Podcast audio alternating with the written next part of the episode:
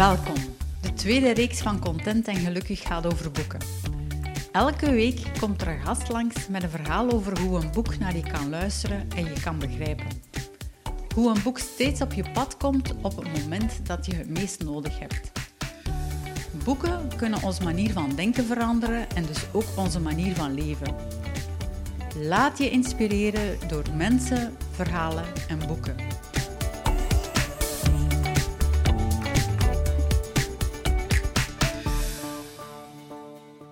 Dag Nathalie. Dag Caroline. Ik vind het heel leuk dat je hier bent. Ja, ik ook. Ja? Spannend, ja. Je hebt ook een boek meegebracht. ja. Vertel eens. Eh, Esther Perel Ja. eh, is iemand die... ehm, ik heb haar boek meegebracht, hè, Erotische Intelligentie. Ehm, eigenlijk eh, heb, ken ik ze nog niet zo lang. En ik vind dat wel raar, want blijkbaar is dat iemand die heel bekend is. Ja. Is een, een Belgisch-Amerikaanse eh, relatietherapeute, gezinstherapeute, met een praktijk in Amerika. Ehm, en ja, hoe ben ik daarop gekomen? Wel, op een bepaald moment was ik aan het sappen op tv en zag ik nog net het laatste, de laatste twee, drie minuten van een programma waar dat zij inkwam.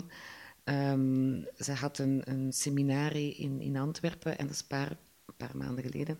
Ehm, en ja, dat trok mij aan, omdat ik dacht van, ah, ik ken die niet en die is eigenlijk wel bezig met zaken die mij interesseren. Dus dan heb ik haar boek ook direct besteld en, en vrij snel beginnen lezen ook.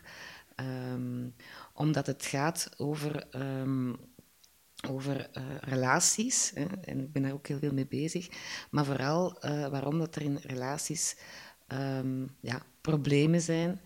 En binnen haar praktijk komt zij heel veel zaken voor van mensen die eigenlijk ja, die veiligheid hebben van een rela- moeten hebben van de relatie, hè, die geborgenheid, ehm, maar die daarnaast ook de vrijheid moeten hebben.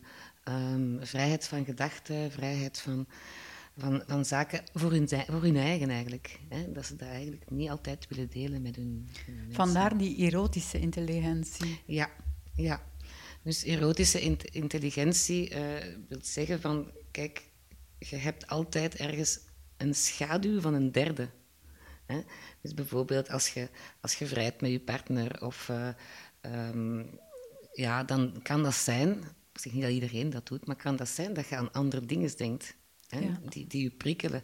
Bijvoorbeeld een bekende van de tv, een, een, acteur of, eh, ja, of iemand die je kent. Hè? Dus, en, en dan heb je daar eigenlijk ja, fantasieën over. En de andere partner zou kunnen zeggen van kijk, dat is verraad. Want je bent niet van mij helemaal, je denkt niet aan mij. Ja. En in haar boek wordt eigenlijk beschreven van, ja, laat dat zijn. Laat dat zijn, dat mysterie, die fantasie van een persoon. Want dat geeft dat stukje vrijheid dat je hebt binnen een relatie. ja. En als je dat laat zijn, dan gaat het misschien ook gemakkelijker daarover spreken met elkaar, zodanig dat het geen verraad is als dat toevallig uitkomt. ja. Ehm, en dat vind ik heel mooi in, in dat boek. Ehm, en en dat, dat, dat komt- waarom zijn daar veel problemen rond? Wel, ehm, ja, de jaren zestig, seksuele revolutie, alles kon in één keer. Mhm. Hm. Maar nu, zoveel jaren verder, zien we dat eigenlijk ja, veel mensen geen zin meer hebben in seks of in, in, in erotiek. En dat komt door de stress, de stress van het leven. Hè. Ehm, wij zijn constant geprikkeld met van alles.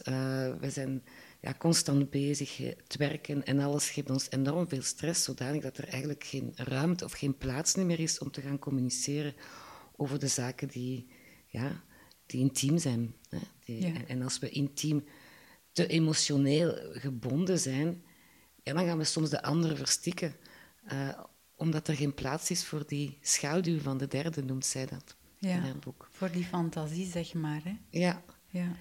en we zien ook eh, dat ja, heel veel jonge ouders, hè, doordat er een kind komt, onze opvoedingscultuur is ook veranderd. Hè. Dus dat kind dat is heilig, dat, dat, dat moet alles hebben, eh, alle aandacht, waardoor dat de partner dikwijls het gevoel heeft van ik ben hier eenzaam, want alle aandacht gaat naar dat kind. Gaat naar het kind. Ehm, en dan ja, gaan die soms wel zoeken naar een affaire, een minnares of een, een minnaar.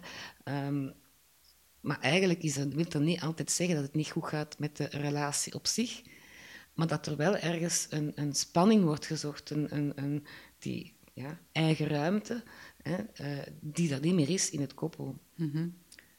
En eigenlijk is het niet het kind dat maakt dat, je een, um, dat de ouders een probleem krijgen, maar het zijn de ouders die niet goed weten hoe creatief omgaan met de vonk die we hadden. Hè. Ja. Uh, hoe die, die blijven, blijven voeden eigenlijk. Uh, dat dat eigenlijk niet, uh, er niet meer is. Zeg Nathalie, en wat doe jij dan professioneel gezien? Ja, dus ik ben scheidingsconsulente en bemiddelaar. Um, en professioneel gezien ben ik heel veel bezig om koppels te helpen scheiden. Waar dat ik dan zie van, kijk, van waar komt die scheiding? Hè?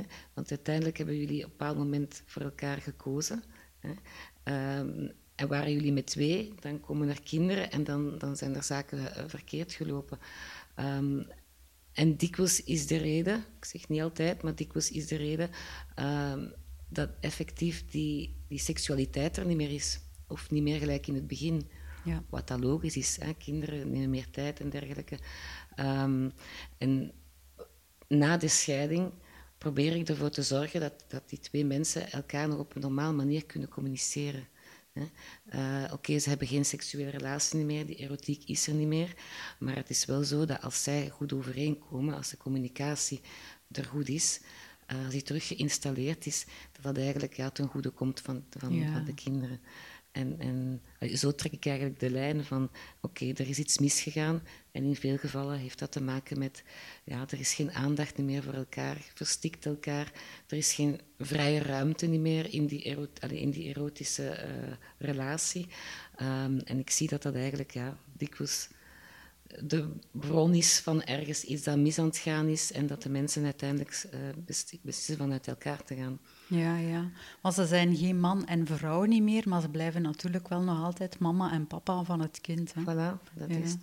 En het kind is ook niet de, de reden van, van hun scheiding. De reden is dat ze eigenlijk niet creatief zijn omgegaan met het feit van ja, aandacht voor hun twee.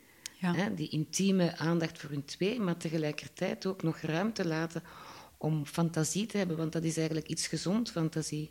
Ja, Dat is een gezond deel van de seksualiteit. ja. En daar wordt Ja. dikwijls geen rekening mee Ik gehouden. zal dat boek dan toch ook wel op mijn eh, lijstje zetten. Ja, ik vind het, ik vind het eh, tof, want dit is ook heel gemakkelijk verteld. Allee, je, je herkent ook de voorbeelden die ze geeft en dergelijke. Ehm, maar ik vind dat daar te weinig bewustwording rond is, rond die vrije ruimte, die fantasie dat er mag zijn. Ja. Ehm, En heb je er zelf iets uit geleerd uit het boek? ja, voor mij was dat eigenlijk een, een bevestiging van naar mijn relatie toe, dat ik me daar heel comfortabel in voel en dat wij dat wel doen, dat wij elkaar wel de ruimte geven. Ja. Eh, en het is niet dat je al die fantasieën met elkaar moet delen, maar de ruimte is er wel om het te doen. Ja. Dus als je die wilt delen, dan, dan doe je dat. En dan, ja, dan, dan lachen wij daarmee of, of dan doen we daar iets mee. Ehm, maar voor mij was dat een bevestiging van, ik zit goed in mijn relatie. Ja, dat is natuurlijk wel heel leuk om te horen en te zien dan. Hè? Ja. En ik weet dat die Esther ook workshops geeft. Ja. In, in Antwerpen, dacht ik zelfs. Hè? Ja, Ja. ja. En Maar, maar voor mij is dat eigenlijk, ja, ik ken ze nog maar pas. Hè. Ik heb ze nu hè, een maand of twee leren kennen door te zappen op tv, door, door haar een boek te lezen. Dus, eh, dus ik ben wel van plan van ze verder te volgen. Ja. Want dat interesseert mij, mij enorm eh, Ja. wat dat ze doet. En zie jij in jouw praktijk een bepaalde trend, een tendens Naar scheidingen toe. ja, naar scheidingen toe? Ehm, ja, dus met corona werd er gezegd, ja, er gaan meer scheidingen zijn en dergelijke. Maar ik zie een op- en afgaan afhankelijk van het moment van het jaar. Ehm, wat ik wel merk, is dat er meer oudere mensen eh, scheiden. Eh, mensen die op pensioenleeftijd zijn of zelfs ouder. Eh, dat zie ik ook. En voor de rest ook ja, jonge mensen met, kleine kinderen. Met kleine kinderen. Ja. Eh, En welke tips zou je dan willen geven aan onze luisteraars? Goh, om te blijven communiceren. En als dat niet lukt, van ja, op tijd iemand erbij halen die je daarbij kan helpen. Ehm, en, en niet te vergeten dat die, die seksualiteit, die erotiek, dat dat iets is dat bespreekbaar is. Dat is geen taboe niet meer. Hè. Ja. Eh, vroeger was het zo dat uh, de vrouwen vooral een sociaal verbod hadden om, om, ja, om over seksualiteit te spreken of om ook ergens anders te gaan kijken. Terwijl nu, voor beide partijen, is het een vrije keuze. Je kiest voor iemand hè, omdat je die intimiteit wilt, omdat je die zekerheid wilt, maar geeft die ook de vrijheid uh, van zijn eigen fantasieën te mogen hebben. Ja. Als je passie hebt, hè, is het ook zo, en dat komt ook uit haar boek, als je passie hebt, dan heb je passie omdat er binnen de relatie dat je hebt iets mysterieus is ook. Iets mhm. dat je niet weet. En onzekerheid. En dat geeft passie. En als je die onzekerheid niet meer hebt, ja, dan, dan, dan, is, het dan is er geen verlangen niet meer ook niet. Allee, En, en, en, en, ehm, en, en, daar gaat het over van, van ja, je kunt verlangen naar iets dat je eigenlijk al hebt. Ja. Uh, dat is dat is daar een boek eigenlijk. Dus wat ik vooral onthoud, is dat je ehm, als koppel elkaar de ruimte moet geven om te kunnen fantaseren, zeg maar. Ja, dat klopt. Ehm, en uh, wat dat belangrijk is, is dat um, als er kinderen komen, dat een heel andere dynamiek binnen het gezin. Ja. Uh, dat je elkaar niet mocht vergeten. Want dat is dikwijls iets dat, uh, dat gebeurt, dat een van beiden dan eenzaam wordt, omdat je ziet dat al die aandacht naar de kinderen gaat. Um, maar de kinderen zijn niet de reden van, van de problemen. En eigenlijk als koppel leren creatief omgaan met seksualiteit, met intimiteit. Um, dat is heel belangrijk en ik denk dat dat dikwijls op de achtergrond komt. Het zou eigenlijk een vak op school of op universiteit moeten zijn, hè? Ja, eigenlijk wel, ja. Want het is natuurlijk zo belangrijk. En ook wat voor gevolgen dat heeft. Hè? Want helaas zien we natuurlijk wel heel veel scheidingen en ergens zijn die kinderen toch altijd de dupe ervan. Hè? Ja, en we onderschatten eigenlijk het belang van, van die erotiek en van die seksu... Die eigenlijk in het begin van een relatie altijd heel belangrijk is. Hè? Maar die vervaagt dan. Um, en dat kan even, hè? maar, maar bedoel, je moet dat wel blijven voeden eigenlijk. Moet die vonk blijven voeden tussen, tussen de twee mensen. Ja, door de sleur en opnieuw even... Ja. ja. Allee, ik hoop dat we mensen kunnen inspireren. Ja, om daar gewoon al eens over nadenken. Hoe is dat, bij, hoe is dat in mijn relatie? Is daar genoeg ruimte voor? Kan ik daar een keer met mijn partner over spreken, wat dat die daarvan vindt? En, en niet controleren al wat dat hem denkt of wat dat zij denkt. En, en, en nee, geef, geeft elkaar die ruimte en spreek erover. Ja. Want dat is eigenlijk, dat is in veel problemen zo, die communicatie hmm. uh, vervaagt. Ik hoor je zeggen, ruimte en communicatie, dat zijn echt wel de twee sleutelwoorden. Ja. ja. En is er een bepaalde quote dat je wil voorlezen? Ja. Um, ik heb iets van uh, Oscar Wilde. Ja. Uh, die schreef, er zijn slechts twee tragedies in onze wereld. De een is dat je krijgt wat je wil hebben en de andere is dat je het niet krijgt. En daar zegt zij dan, uh, Esther, op, het krijgen van een zaak is het einde van vermaak. Denk maar aan het laatste ding dat je wou hebben. Zodra je hebt, is het geen verlangen meer. Ja. Of is er geen verlangen meer naar. Um, en, en ja, daar gaat het, het boek ook over. Hè? Dus uh, ja, die mysterie maakt dat je naar iets ver, ver, verlangt. Die onzekerheid uh, maakt dat dat, ja, dat dat iets spannend is. Hè? En die spanning, en dat is het, die spanning in een relatie, die moet altijd een beetje blijven. Ja. Aan wie zou je dit boek aanbevelen? Goh, ik zou het zeker aanbevelen aan mensen die het een beetje moeilijk hebben in een relatie. Uh, zodanig dat ze daar eens kunnen zelf over nadenken, zelf bewust worden. Heeft het iets te maken met, met onze seksuele relatie? Met, hebben wij ruimte genoeg uh, voor elkaar? Um, of geven wij genoeg ruimte aan de anderen? Uh, ik denk dat dat dat belangrijk is. Ja, ja, absoluut, absoluut. En als we dan eens kijken naar jouw boekenkast, wat staat er nog zo allemaal in jouw boekenkast? Ja, ik heb uh, ja, twee boekenkasten. De ene is, neemt een ganse muur uh, in beslag. Uh, en dat zijn mijn uh, ja, vrije tijdsliteratuur of, of mijn romans en, en dergelijke, mijn thrillers. En de andere, heeft, de andere kast heeft eigenlijk mee, heeft te maken met mijn vakliteratuur. En dat is in mijn praktijk. Dus als mensen bij mij binnenkomen, ja, dan zitten ze tussen de boeken. Dan zitten ze tussen de boeken. Ja. En ja, mijn ervaring zegt ook dat dat eigenlijk iets rustgevend is. Ja. Ik heb zelf ik heb zelf een, een, een persoon ehm, die ik volg en die uh, vraagt dan de koffie als ze komt. En terwijl ik de koffie ga halen beneden, uh, zegt ze dan, uh, bekijk ik stiekem al uw boeken en ik schrijf een aantal zaken op. En ik heb het al een paar keer gedaan, zei ze, en dan doe ik dat vlug weg, maar ik ga het u nu wel zeggen dat ik dat doe. Ja, ja. En ben je iemand die heel snel naar de boekenkast gaat gaan om te zeggen tegen je klant van dit is nu een goed boek voor jou om te lezen? Of is het eerder als inspiratiebron dat ze eens mogen kijken? Inspiratiebron, ja. Als ik een boek aanraad, dan gaat dat meestal te maken hebben met, met vakliteratuur of dergelijke. Uh, ja. Um, ja. ja. En waar lees jij het liefst je boeken? Heb je een bepaalde plaats in een huis of op vakantie? op vakantie lees ik mijn uh, um, vrije tijd, ja, mijn thrillers, een goede thriller. Um, en als ik vakliteratuur, in de zetel beneden, ja. in mijn bed soms uh, ook. Ja. Um, ja. op mijn gemak. Maar ik moet gerust, moet alleen zijn. Je moet alleen zijn, ja. En ben je iemand die heel veel notities maakt in boeken? Wel, vroeger niet. Wat ik nu doe, ik maak samenvattingen. Hmm. Allee, maar niet van de vrije tijdsliteratuur, maar wel van mijn, mijn vakliteratuur. Omdat ik daar soms ook zaken kan uithalen in de workshops die ik geef en dergelijke. Uh, dus uh, dat is voor mij gemakkelijker dan een boek nog eens opnieuw te lezen. Ja, ja nee, dat zal wel. En je zegt dat je ook nog workshops geeft. Ja. En welke workshops zijn dat dan? Uh, rond bemiddelingsgericht werken, uh, die zaken. Ja, ik ben ook coach, professionele coach daarnaast. en ik geef ook leiderschapsopleidingen die niks met... ja, ja, bemiddeling heeft dan een stukje daarin, hè, van hoe gaan we bemiddelingswerken met als, als uh, leidinggevende naar mijn medewerker toe.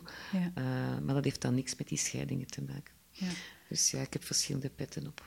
En voor mensen die meer informatie over jou willen vinden, waar kunnen ze u vinden? Via mijn website. Ik heb twee websites. Is er nog een bepaalde tip dat je wilt meegeven aan de luisteraars? Ja. Um, als je beseft dat je sterk genoeg bent om je partner te verlaten, dan heb je de keuze om bij je partner te blijven. En ik denk dat dat, dat de vrijheid is dat je moet hebben binnen, binnen een relatie. Ja. En waarom heb je precies die quote uitgekozen, Nathalie?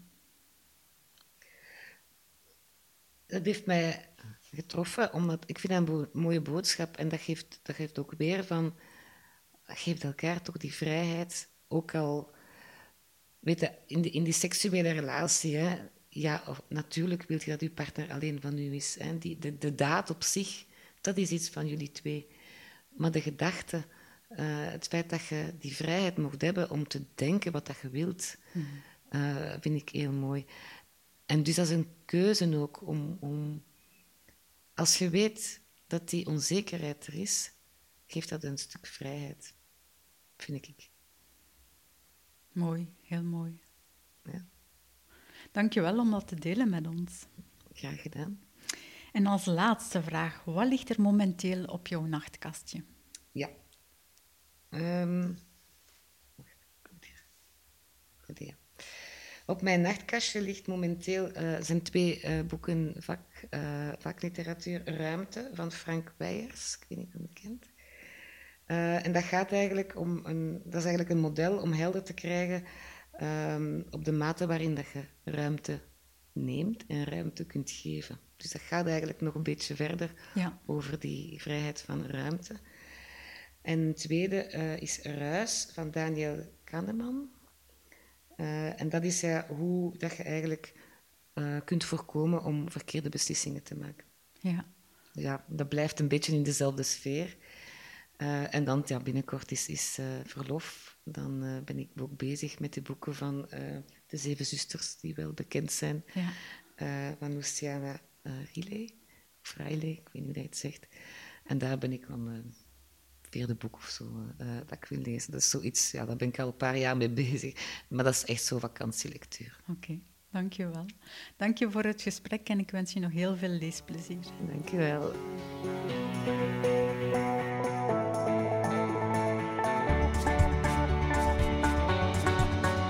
Ben jij ook nieuwsgierig naar verhalen van andere mensen? Luister naar alle afleveringen en volg me op Instagram Caroline Damai Coaching.